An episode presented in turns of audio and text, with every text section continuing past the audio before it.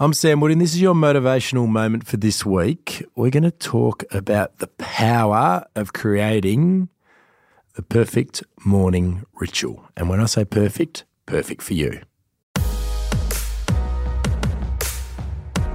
The other day, I was having a pretty crappy day.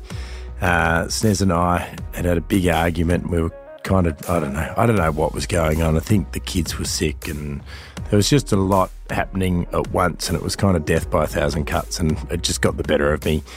And I went for a run and I sort of don't know why. For me, it was like, I just need to get out of here. And, and it, it really changed my sort of mental aspect for the day.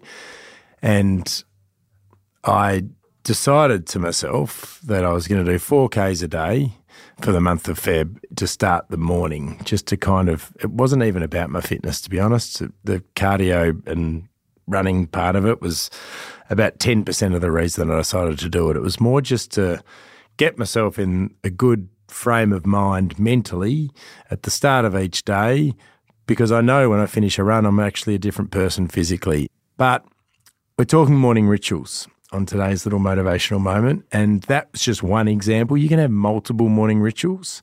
My 4K a day little post stimulated a lot of people saying to me, I do that, you know, I have to do my morning workout. I have to walk my dog. I have to go for a swim in the cold bay.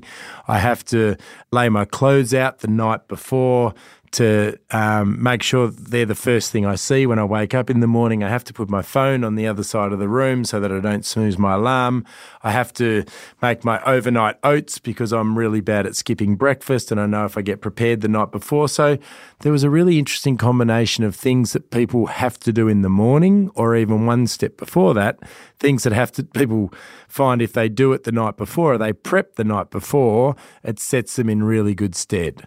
You know, you hear all these interesting traits of successful people. You know, like I always, I always think of the the Mark Zuckerberg, Steve Jobs example that they always wore the same thing to work every day. You know, Steve Jobs had the skivvy on, and Mark Zuckerberg wears a white t-shirt and jeans and New Balance sneakers, I think. And it's kind of like, why waste valuable time choosing an outfit when it really doesn't bloody matter? I think it's what it represents. I mean, I'm not about wearing the same outfit every day. I quite like choosing what I wear, but the, the principle I like and the theory I like. And it's just interesting how you can take little tidbits from these really successful people's routines. You know, you don't have to be Mark Wahlberg and get up at 4 a.m. and do the 4 a.m. club and train with a personal trainer in your elite home gym for an hour every day and then meditate and then do, you know, that, that's extreme. So it might be go for a walk, it might be have a big glass of water. It might be, and we've spoken about this before on the show, do something really simple like make your bed. It's kind of setting yourself up that the day has begun and, and off I go. It doesn't really matter, but it's so simple to have a really good morning ritual.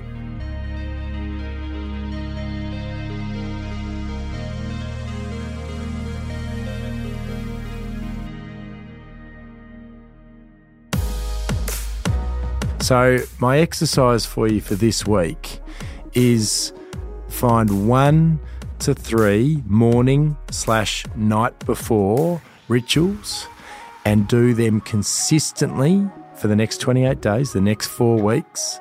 And I really, really think it'll set you up to show you how important the morning is to set you up for a great day and how important habits are to get that morning right.